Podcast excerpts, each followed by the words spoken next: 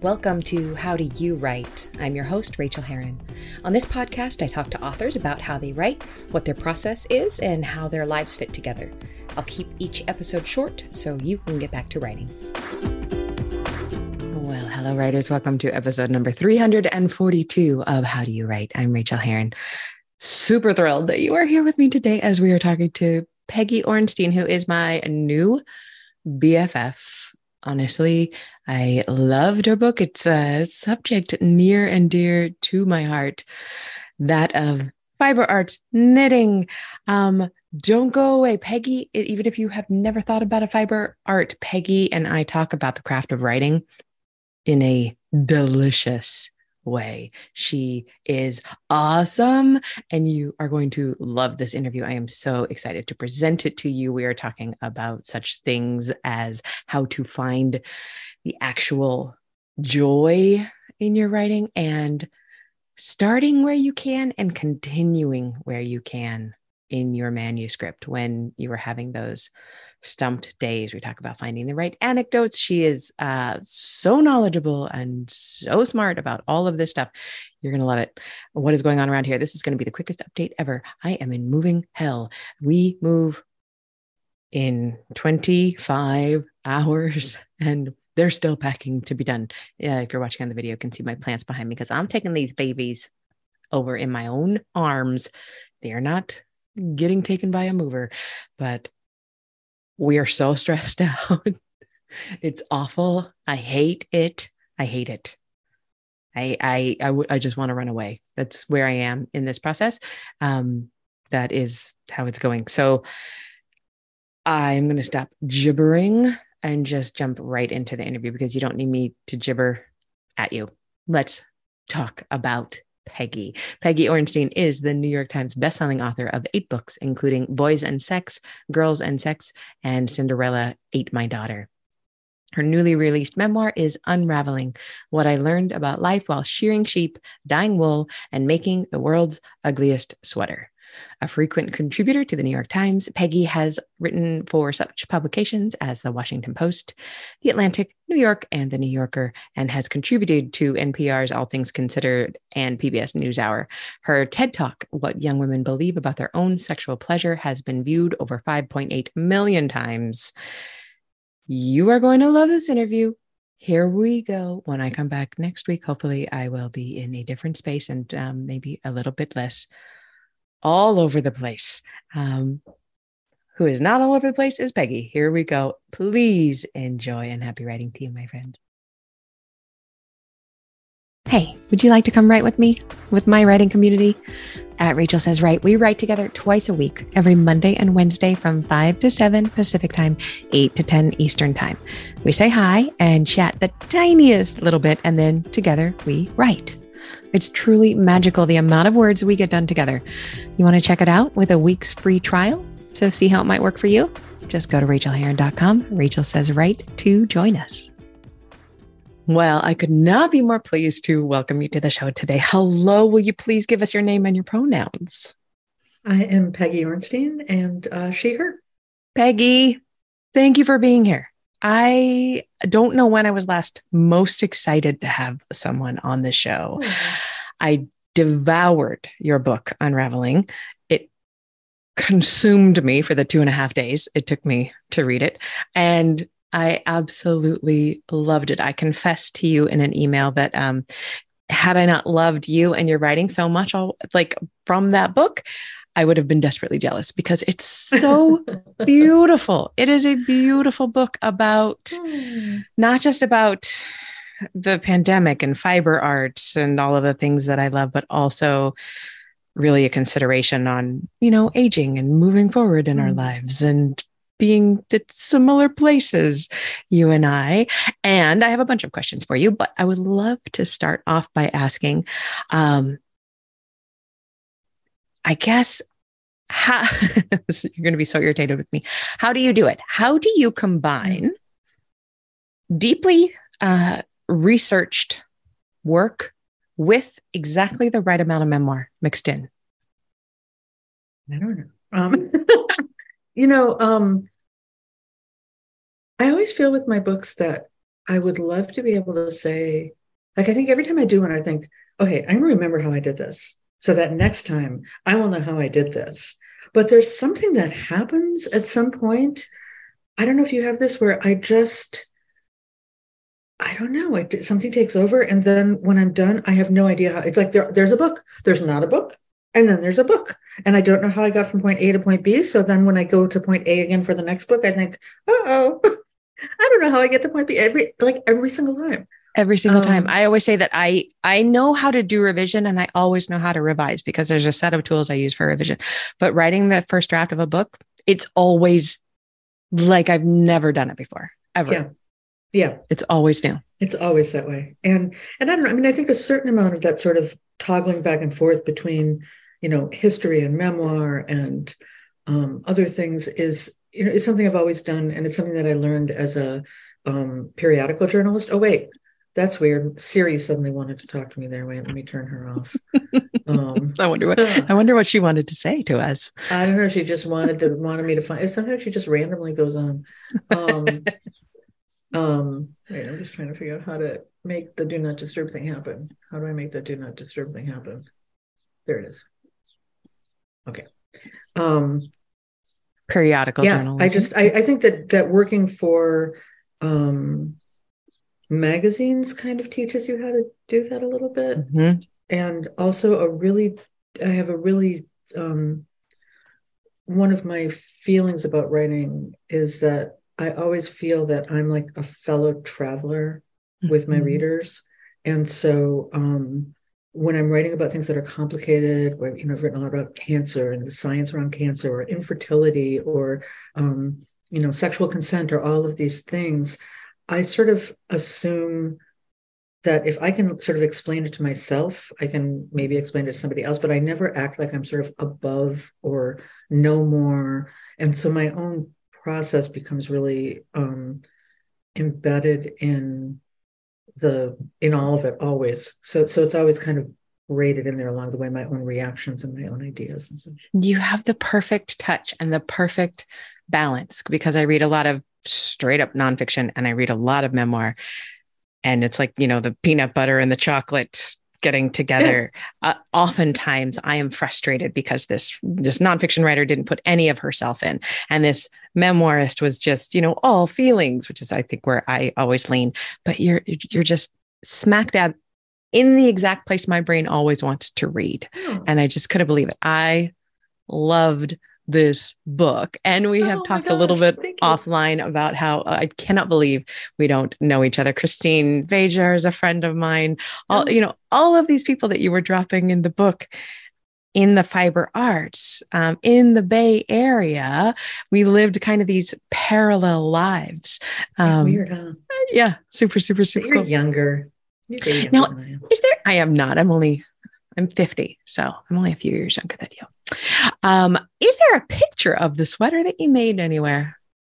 Okay, so yes, isn't it on the back of the book? I didn't get the back. You of the got book. the book.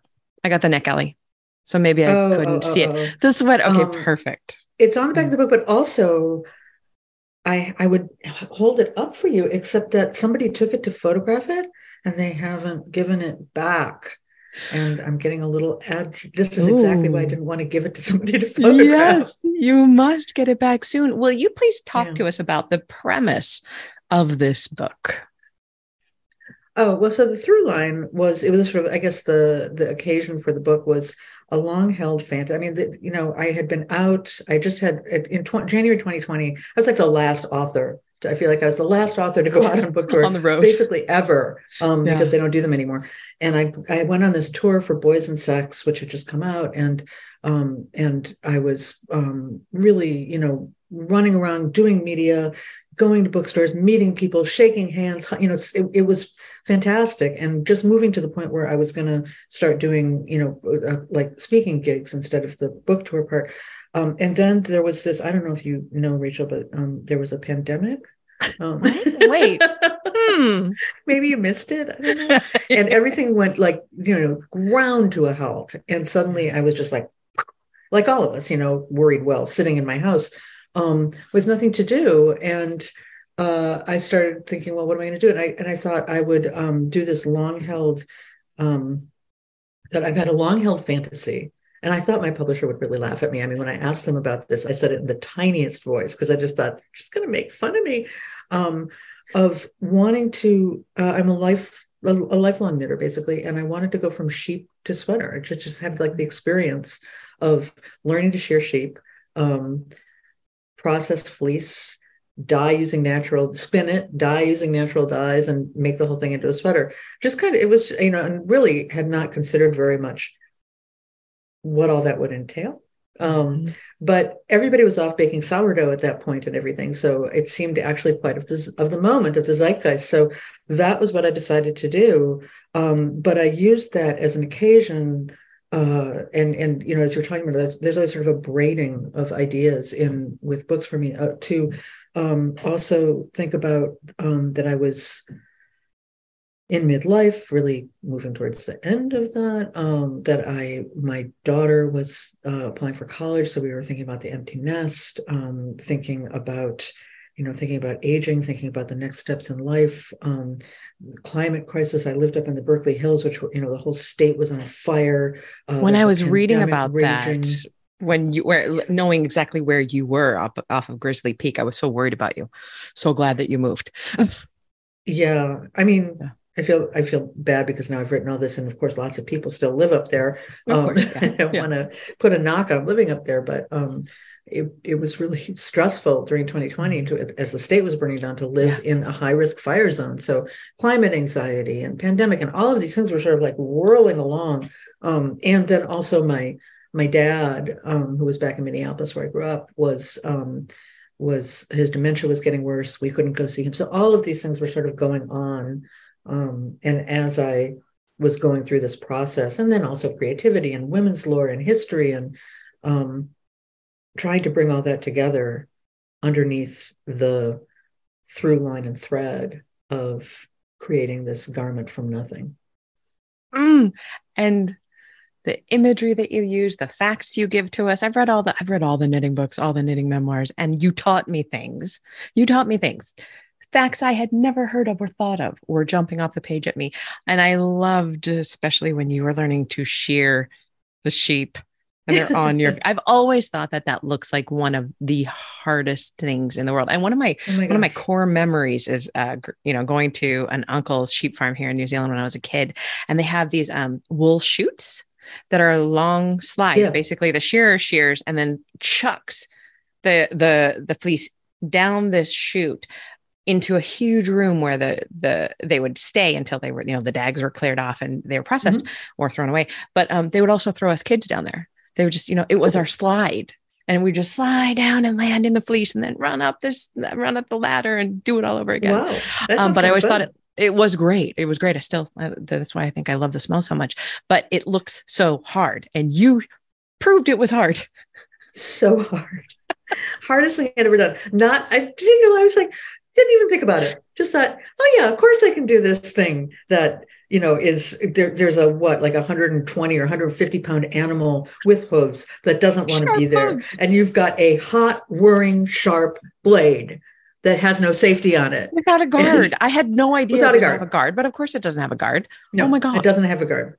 No, and and it's it's it's in and you're it, I can't even emphasize how difficult um, this was. And after I did, it took me an hour and a half to shear my first sheep, which by comparison, those guys in New Zealand are doing in two minutes yeah. a sheep, basically, yeah. um, at the at the max. And my teacher, who was a young woman named Laura, said, "You know, hey, you know, you're a natural at this." And I was like, "I am not a natural." And she said, "Oh yeah, most people by now would be swearing or crying, and you're not." like the only reason I am not swearing, crying, and stalking away is that I'm writing a book, and it would look really bad if I gave up. So I'm forcing myself to keep. But boy, did I want to walk away. Um, so I sheared three uh, sheep in the end, and then the last one was, I mean, I did it so badly, and and you know I will say a badly shorn sheep makes badly spun yarn makes a pretty messed up sweater, but you know, we did it. I did it. You did it. You I did it. did it. And you wrote yeah. an incredibly gorgeous book that I truly loved and I can't wait to tell people about. I would love to talk to you about your writing process because you mm-hmm. are a virtuoso at this. What does your writing process look like on uh, there is no there are no normal there are no normal days left but on a kind of normalish day what does your writing day look like well so you know because of what because i'm a nonfiction writer i'm not always writing on a writing mm-hmm. day i might yep. be out reporting i might be researching i could be doing any number of things um, i'm also a great procrastinator and i can spend you know i like if it takes me two years to write a book i'm spending one year playing spelling bee or you know, writing email or yeah, there's the way that I wish I wrote. There's like, I wish I could tell you, I sat down with my tea and I wrote my morning pages and then I immediately jumped in. But no, you know, I do, I, I do the New York Times spelling bee in Wordle and then I kind of look at some email and then I think, oh, I really should be, you know, so it's like, I'm, I'm kind of not, but, but I also learned to feel after a long time that procrastination was part of the process. Mm. And so when I have friends who are writers, especially newer writers who say, Oh, I just, you know, all I did was sharpen pencils for four hours today. Oh no. I say, you know what? That is part of it. And you have to get to the point where the doing is less painful than the not doing in order to mm. to get yourself past that. Is that mm-hmm. the way around with that? Yeah. To get yourself past that hump. You know what I mean? Um I love that. But I also I do sit down. I I mean I this is my job um, and it's always been my job. I've always been. I was an editor for a few years, but I've I've been a writer for a long time. Um, it's how I make my living, and so there is the the the aspect of if I don't write, I don't eat. It's very powerful. Um, so I will eventually kick in. And I always think about Anthony Trollope. You know, Anthony Trollope was a mm-hmm. banker but before he went to the bank every day, he would write for like three hours. Like he just sat down and he wrote and you know in this really disciplined way. So I kind of aspire to be to work like a normal person, you know, to work like a really normal person, to just get up, sit down, work, work a work day, and then walk away like people who work in a bank. Mm-hmm. Mm-hmm. I, I will say that you say that about your procrastination, and I know that it is true. And you came up with this challenge after the pandemic began, and it is going to be published less than three years before after the pandemic yeah. began because it comes out in January. We're going to be hitting mm-hmm. our three year anniversary of the pandemic in March.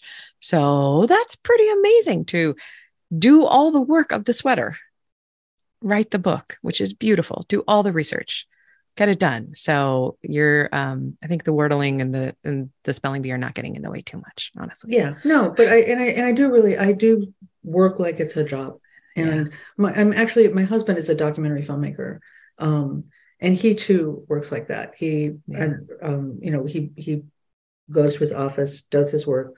At dinner time, we're done, um, and we really try to sort of have a um, have always tried to have a sort of normal scheduled life like that we're not people oh. who work in the middle of the night or anything like that. Yeah, I'm not either. And I take weekends off. I only work yeah. during the week.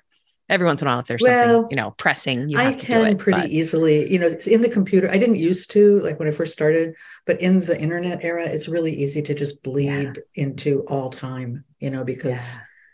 the computer's always there, your phone's always there. So you always, I don't know, it, it just keeps you connected to work too in a way that I yes. kind of wish it didn't the way that I hate. Ah. Mm-hmm. All right. So what is I, your, I want to say yeah, one other thing about that though, because I'm also a, a working mom, mm-hmm. and I think that's a really important thing to acknowledge. I do only have one child, or did you know, she's out of the house now, but um, for me, the other piece that has been really vital is that my partner, my husband, um, was as both valued my work and my contribution mm-hmm.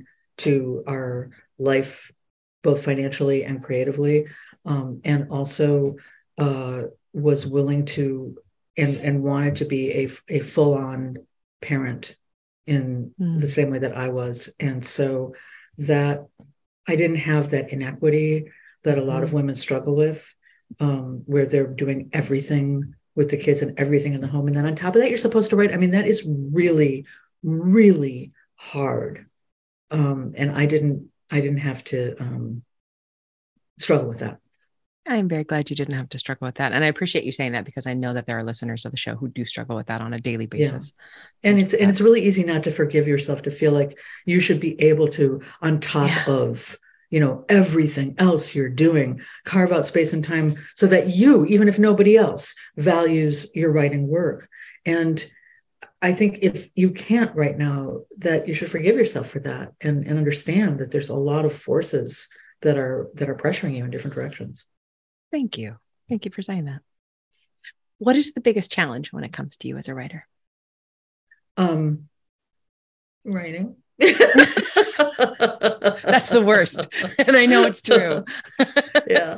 You know, well, it's funny. I just today I was looking for some document that I lost on my computer. And uh I don't know exactly what I was looking for, but I this thing, you know how you have like a million years of stuff on your computer and you don't even know it's there anymore.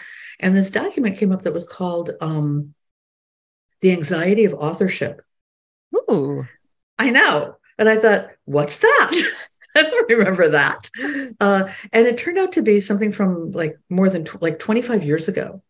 Um, and it was uh, about a conference that uh, Judith Thurman, who, who was a biographer, she wrote Cleopatra's Nose yeah. and biographies of Chanel. And um, she coined that term at this conference that was about the anxiety specifically that women writers get um, around. And she said, like, there's not a, a nerve in her writer's body that isn't always completely tense at all times, whether at mm-hmm. every stage of creation. Um, and there were all these writers who were taught, women writers, and they were saying that women in that while all writers um, experience anxiety, that women experience it earlier in the process and are more mm-hmm. likely to freeze up, and also um, be more anxious about the value of their their ideas in the first place. Mm. And and I really identified with that. And I re- was remembering years ago reading um, about the, the dearth of women on editorial pages in newspapers. Mm-hmm. And I don't know if there's still this level of inequity or if it's been addressed more, but at the time there was the sexism, but there was also women. Um, we have a tendency to, you know, think, oh, I don't know if anybody really wants to hear from me on this. I don't have the level of the requisite level of expertise. Maybe I shouldn't do it. And by the time you've thought all that through, um, plus put dinner on the table, you know, it's it's too late, and and the moment has passed, and you can't write about it. And I used to, when I was young, I had a boyfriend um, who, like, anytime he had a thought, he would turn it into an editorial, and I would think, who do you think? You know, like, how could he think he anybody cared what he had, but but he published them all the time in the Times, in the Washington Post. You know, I'm just sitting there go, how do you do that? Because I would sit there and think, oh, nobody really wants to. I don't have the right to, you know, and and so I thought a lot about that. And so one challenge for me was getting past that and just mm-hmm. kind of training myself to believe I had the right to speak mm-hmm. and the mm-hmm. right to write. Mm-hmm. Um, and I think another sort of overarching challenge for me is my approach as a nonfiction writer um, is that I go in with curiosity and a hunch, but I don't tend to have a thesis.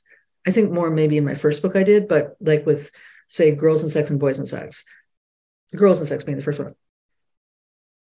I didn't have any agenda when I went in on that book. I just was sort of like, I think something might be interesting in this area.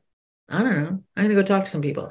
And so there's a desire, I think, or at least I feel a desire to um, find the thing as fast mm-hmm. as possible mm-hmm. and not stay open mm-hmm. and not stay curious because you want to solve the problem and you want to have the thesis and you want to know what you're going to know and know what you're going to write um, and so to force yourself not to foreclose that and to close that down to force yourself to stay open and have the anxiety really of thinking I have no idea what I'm going towards. I have no idea if there's anything here. I have no idea what I'm going to find or what I'm going to write about. Um, it always seems obvious in retrospect. Uh, and that's part of that like um, amnesia of I don't know how the book got here. But when I'm working on a project, I really don't know what I'm going to be writing about. And that's really, really scary. And that's really a challenge not to say, um, you know, okay, this is what I'm going to do and just like stop so interestingly, I, I, think I could I could feel that in this book that you allowed yourself that that space because you had a project, you had the through line. Um, but as you move through time in the book, things were coming up and you were allowing them to be affected by the through line and you know, like your dad and your daughter and the house and all of those things were really you you didn't I could tell that you weren't closed, that you were allowing those things in around this book and they fit into the book perfectly and in a way that perhaps you didn't know when you started that this would be an exploration of life stages and how we change yeah. and grief and you know, uh, and all of that and it and it works beautifully thanks well yeah i mean when my agent read it when it was done she said i i just thought you were going to write a book about making a sweater yeah yeah that would be 20 pages that's an article you know i just i don't I didn't know where I was going to go. Yeah, again, I didn't know where I was going to go. And now there's also ways that I look at it and think, oh, there's other things I could have done. I did worry that I wasn't going to find it or that I was, you know, that I needed to close it down. So, you know, you also always kind of look and go, oh, now I see I actually could have gone deeper in this direction, deeper in that mm. direction. But it's fine that I didn't too. Yeah. Um, yeah.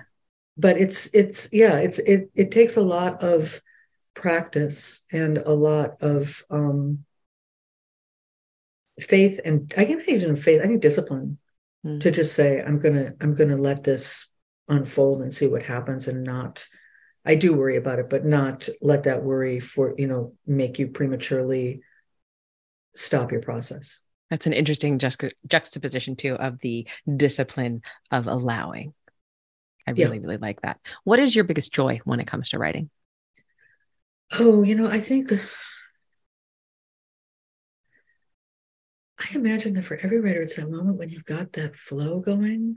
You know, I mean, I think mm-hmm. that people think that the big joy is publishing or the big joy is, you know, hitting the bestseller. I mean, it's exciting. Um, but you have no control over how, how or whether a book sells. Mm-hmm. I think you recently did something on this that yeah. Um, Nobody knows how to sell a book. Nobody knows how to market a book. You can write a great, and I tell this to people all the time when I give advice. I just say, you have to write the book you'll enjoy having on your shelf.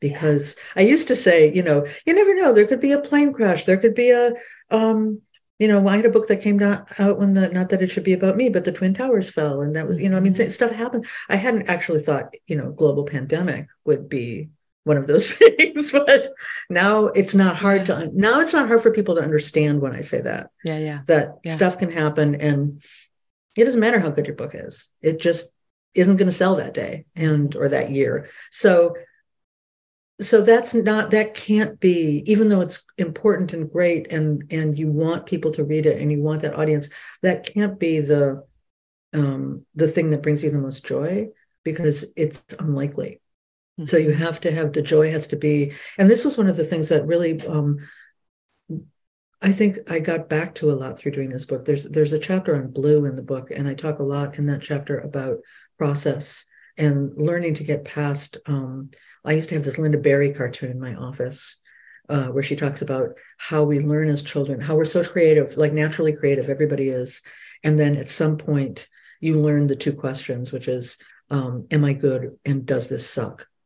and those then undermine and, and freeze you up and, and, undermine your creativity and i think the moments when you can um, shut those down and just be in the doing mm-hmm. um, are the moments of, of real joy and excitement and and actually in that blue chapter the opening i think my favorite part of this book is the opening of the blue chapter um, where I, I sort of go into it sideways where i'm talking about my dad as i mentioned he he was he had dementia um, and uh, he he died recently, but I was he was alive through the book. Um, and thank you. And uh, he uh, couldn't remember a lot of really basic things, um, but he knew the lyrics to every single song that he ever knew as a young person. Like every you know.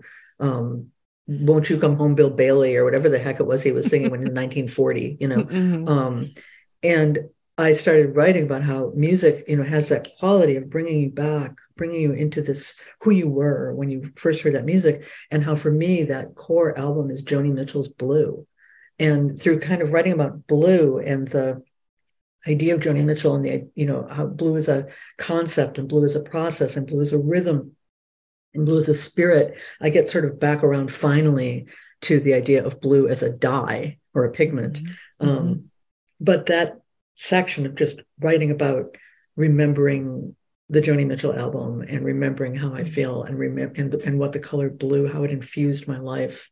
Um, that felt so great to write. And every time I read it, I just think, yeah, that that's one of those times where I really said what I wanted to say. Yeah. Um, so that's and it lovely. felt so great to read. That that motion, that that that movement is is evident. I also loved that chapter. And also I didn't, I mean, I know a lot about indigo dyeing and I didn't know that it's a pigment, not a dye. I, I mean, just you blew you you blew my mind so, in so many no unintended. Can you share a craft tip with our listeners of any sort? Um, about knitting? No. Either. Both. Uh, um, yeah, you know what? The, I think that for me, you know, when we were talking about the writing and how you write books, and and I don't like I said, I I can never quite remember, but what I do know is this: is that I always start where I can. So mm-hmm. you don't necessarily, I don't necessarily mm-hmm. start with chapter one or mm-hmm. start with the introduction. In fact, I usually write introductions last. Um, and sometimes I'll write them like, or I'll write them, you know, because there's a tendency to want to put every, if you start with the introduction, to try to put everything in it. And um, you can't. So you don't know what you what it is that needs to be there until you know what it is that you said. Uh, and so um, I'm trying to think of where I started with this book. I feel like I started. Um, well, this book I started, I think, on chapter two. I think I started with shearing. Um, that would make sense. Fun. It was boots on the ground. Yeah, was, yeah, yeah. It was fun. um, but like with boys and sex, um, which was about um, young men's attitudes and experience and expectations around um, sex. Um, and I this I just the chapter that I started with was pornography. Mm because that was the chapter I could write. Mm-hmm. I knew I could write that chapter. And once I sort of got going on that chapter, I could work back to the beginning and and out mm. to the mm. end um, and sort of do that. And so I, you know, people think a lot of times that you have to start at the beginning, and you really don't mm-hmm. have to start at the beginning. Maybe you want to start at the end, you know, mm-hmm. but certainly you can start at the middle, and then as you work forward and backward, you can. Which again was sort of like making the blue. You know, when I was dyeing with mm-hmm. indigo, I was trying to make a series of um, colors, which I think you can see on the wall behind me. Oh, I see. Uh, you yes. can see some of them. Yes. Yeah. Um, Gorgeous. But um, the uh, they would change the the relationship to each of them would change as I as I dyed more, and so I would go back to the big, you know, back back two spaces, forward two spaces, back five spaces, back to the beginning, over to the end, because you're sort of trying to get this equilibrium. And I think the same is true with writing. You know, I would start in the middle and then go, oh, I see now. I'm starting with the chapter on pornography, but it turns out that this piece actually needed to go in chapter one, and that's okay. Just move it later to chapter one, but yeah. you just have to kind of start where you can. Start where you can, and building on that, continue where you can. I have a lot of students who yeah. will get who will get stuck. And uh, they i know they get they get irritated with me when i say like well then what can you see? What can you see yeah. next? Go write that and come back. And yeah yeah i love that. That's that is exactly right. And I, and I would say the only the other thing well maybe i'll get to that later. I'm not I'm not gonna say that now, but yeah. All right. Um what is the kindest thing that anyone's ever done for you in your writing career? You know was thinking about this. I can't say that I came up in a very kind time. Oh, um, I hate that. Yeah, I mean, I I feel like you know, I started my career at Esquire magazine yeah. as a 21 year old woman working in a men's magazine. And it was just was it was not an easy path. Um, there was an editor there though named Betsy Carter, who became sort of a legendary editor who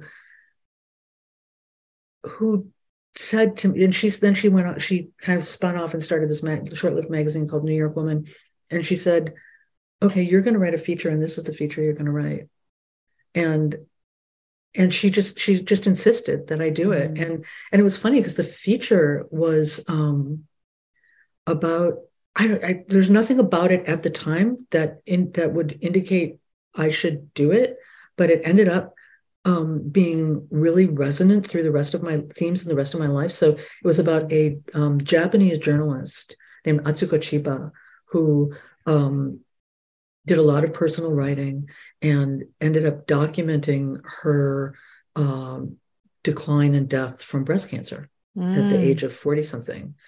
And I was at the time, I don't know, what was I, 24 or something like that these were not relevant factors in my life.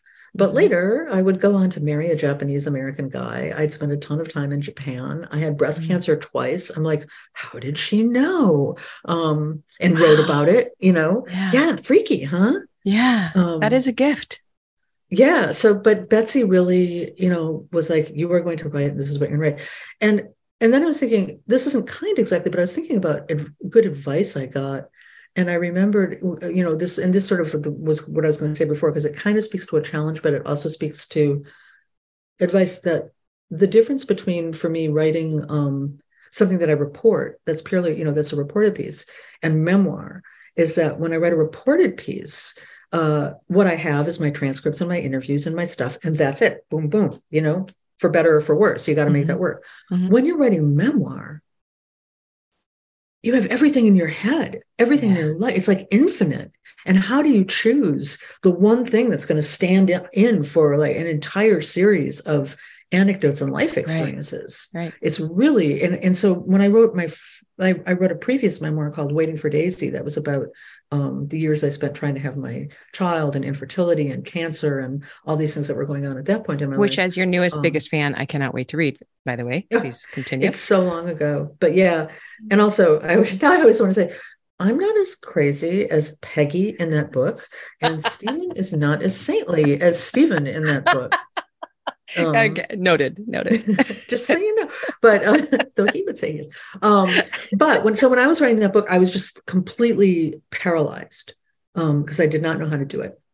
And Stephen, again, you know, who is in a similar kind of field, uh, he said, "Well, you know, at one point I had had all these, you know, multiple miscarriages, multi, just like a really like a long string of bad luck and difficulty, and then cancer and all this stuff." And so he said, "Why don't you go back to the therapist that you were seeing um, through part of that? Not because." I think you need to be in therapy right now, but because therapists, like writers, are trained to extract a narrative of meaning. And Mm. So perhaps if you go back to the therapist with your uh, with a recorder um, and you record some sessions, you'll and tell to try to talk to her about what's important and what the story is. That you'll find those anecdotes because they'll be the ones that you tell her. Oh wow. I know That is he has no memory of this. He always says, "I never said that. You're making that up." And I'm like, "I am not making it up. Take the, you know, take the credit." And so I did, and I went back. I don't even not very many times, like maybe three times, and I'm not Yeah. sure I ever even transcribed what I recorded. Um, but it broke the, you know, it broke the block, and I did figure out through those conversations um, Oh, what is lovely. I needed to emphasize. Oh, yeah. that is So that's kind of I don't know if really that's a tip or if that's a kindness or if that's a It's all of challenge or but It's- but it was it was a really cool i mean i think of all my experiences of somebody saying anything to me as a writer um, that it was one of the most profound and he really, really gets it. He really gets it. i guess he does Yeah. Yeah. Yeah. according to him i mean according to me I don't know about- What is the kindest thing you've ever done for yourself as a writer? um you know i mean i think with with this book it was letting myself have fun Mm. um, at a time that was really hard, you know, when there was so much that was scary and boring and um,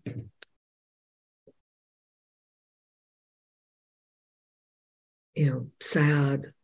Um, so I think taking a break from the more serious kinds of books that I was doing and, and doing something that, that I could enjoy.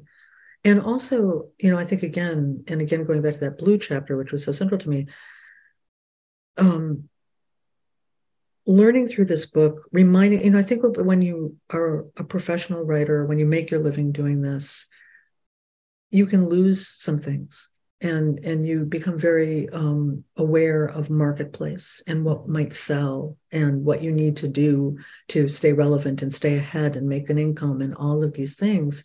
Um, and it's not that it ever became so much about that but i think you lose some joy in process. Um, and so reconnecting through this book and through doing these tasks. I mean, I think one of the things that was beautiful for me Mm. about doing these things was I really was never going to be good at them. Right. I was never, I mean, maybe if I did them for a long time, but I was never going to be even proficient, you know, let alone Yeah. professional.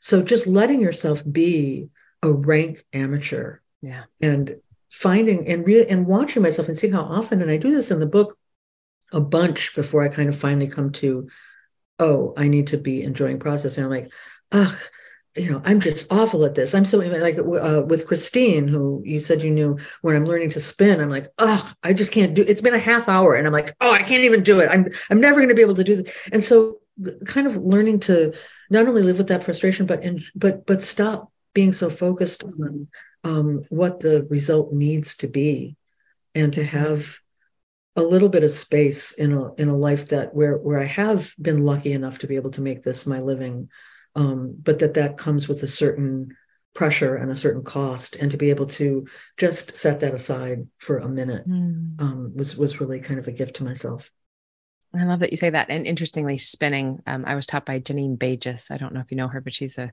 knit color fiber guru who also lives in Berkeley. Mm. Um, and she taught me how to spin in her living room. And I just remember being so furious for the first 30, 45 minutes, an hour. And, and, uh, and when it started to come together you know I, I loved it. And it still remains spinning still remains one of the few things that i am just completely pleased to be a rank beginner. I've spun multiple sweaters worth way. of i don't care. I don't care if it comes out lumpy clumpy i don't care i love yeah. all of the stuff that I have spun. Yeah. I don't ever need to know exactly how the the different gears work in terms of ratios. I don't care. It's yeah. just something that is still so meditative. Knitting is, has never been med- meditative, but spinning is to me.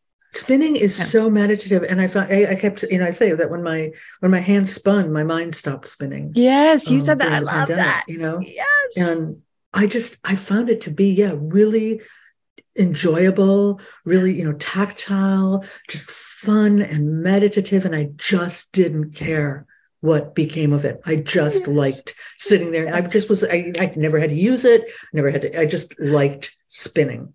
Yes. Um, so I think about that because I still have my wheel. I haven't been using it, but I do enjoy that spinning. I thought the whole like the yeah, I I I love that. I think well everything was fun. The dyeing was fun too. I mean that had its own you know just being able to suddenly look at the world and see that every single thing might make a color you know and you're just walking around your neighborhood and going wow you know what if i put that into a pot and boiled it? With that what color would that turn? And and the fact you know, that you, i never i had never known that artificial dyes hadn't been in existence until what was it like 1837 or something like that? Incredibly oh late oh yeah. when that guy accidentally discovered it and before fuchsia. that everything was natu- natural everything was natural and then in like an instant, I mean, it's so, it's again, there was so much in this book um, in, that resonated with the current moment in our current state, um, whether it was, you know, issues around race, issues around gender, issues around labor, issues around technology. And the, when they, when this guy stumbled on um, chemical dye uh, for the, and, and that then within 10 years, natural dye was gone gone. And all that yes. lore, everything that people knew, um, it was gone. And it was just like, you know, it, it was so much like technology today, yeah. where they just like something comes in and suddenly everything, you know, like like everything is gone. They they disrupt it and it's gone. And yeah. and you know, we writers start feeling like, gee, you know, you feel like a little bit like I kind of make a joke that I'm fascinated with these careers of bygone times because I feel like I'm getting to be like a lamplighter or a you know or a blacksmith or a gandy dancer um, these things that don't exist anymore uh, yeah. because technology made them obsolete in some way yeah. and uh, yeah. so yeah it was it was really interesting i can't remember oh. i started on that I, um, doesn't matter. It was amazing. um, speaking. So your book was the best book that I've most recently read. What is the best book that you've most recently read? Um, I think Ruth Ozeki's Book of Form and Emptiness. Have I haven't that? read it yet, but I do love her.